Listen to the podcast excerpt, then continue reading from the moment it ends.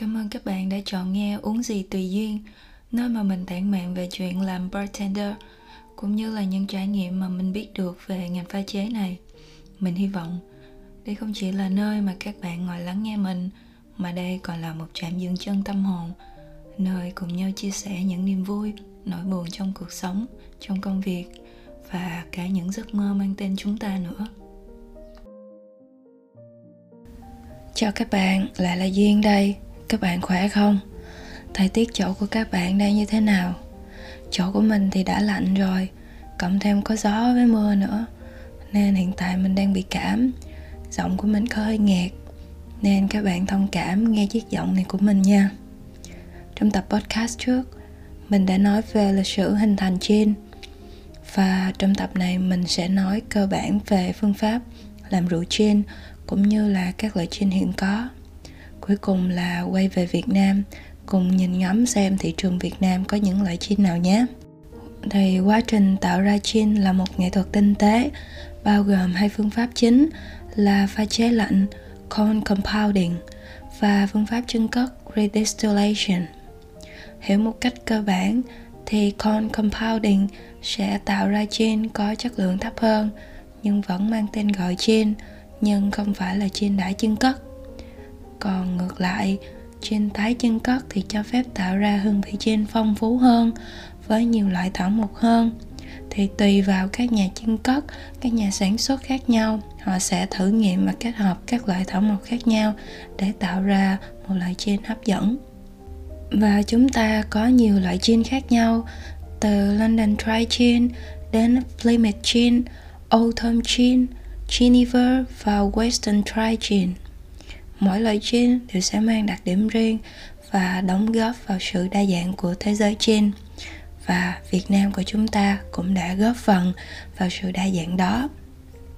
Không chỉ là thức uống, rượu còn là một phần không thể tách rời của văn hóa Việt. Dẫu hiện nay Việt Nam du nhập nhiều loại rượu nổi tiếng trên thế giới thì rượu Việt vẫn có chỗ đứng riêng. Văn hóa Việt trong ly rượu chính là sự kết hợp của công nghệ chưng cất truyền thống với những nguyên liệu địa phương đặc sắc như là hoa quả, thảo mộc. Trong tập này, mình sẽ giới thiệu ba loại gin của Việt Nam và mình cảm thấy ấn tượng. Đầu tiên là Lady Triệu.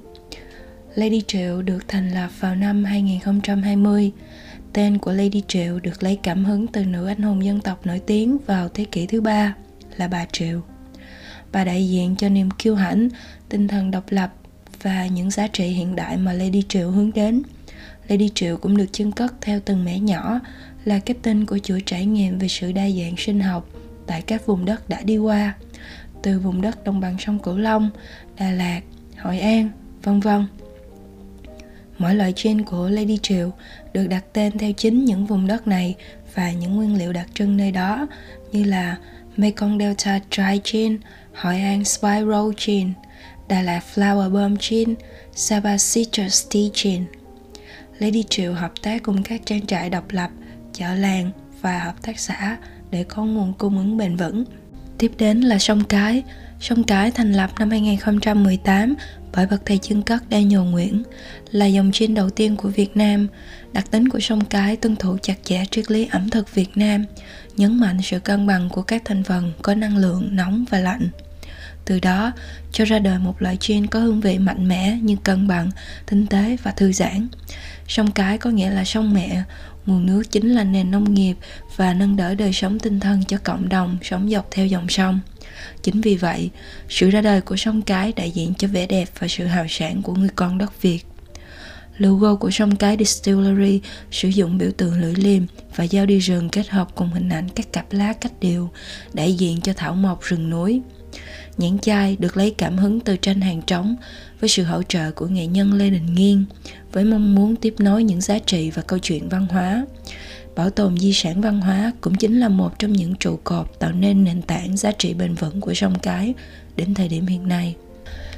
Và dòng trên thứ ba mà mình ấn tượng là Sài Gòn Bager. Ra đời vào năm 2018, Sài Gòn Bager là dòng dry trên đầu tiên của Sài Gòn Ngoài hương vị chính chiết xuất từ quả Phật thủ, Sài Gòn còn có các tầng hương khác điều chế từ hoa sen và quế của Sài Gòn, cùng các thành phần đặc trưng vùng miền khác. sau 2 năm đi đến những vùng xa nhất của Việt Nam kiếm tìm nguyên liệu và thử nghiệm hàng loạt công thức chân cất truyền thống của châu Âu, 16 nguyên liệu thảo mộc nổi bật đã được lựa chọn. Đó chính là sự ra đời của Sài Gòn Bagel.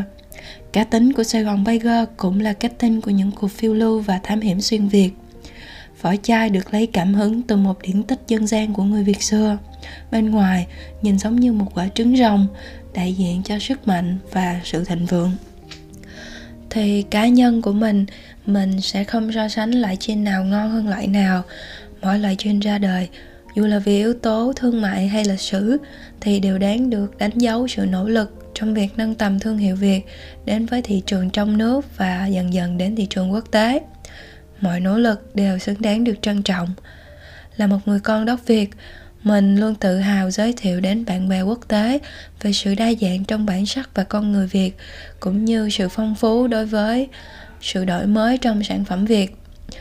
Có thể sản phẩm việt của chúng ta chưa có chỗ đứng vững chắc trên thị trường nước bạn, nhưng mà các bạn tin mình đi, khi mình nghe những người bạn nước ngoài của mình nói về việt nam, nhìn cách mà họ thưởng thức đồ ăn nhìn cách mà họ tìm hiểu về lịch sử của người Việt mình với một chất giọng đầy hứng khởi và đầy tôn trọng thì các bạn sẽ hiểu được là niềm tin của mình là có lý do.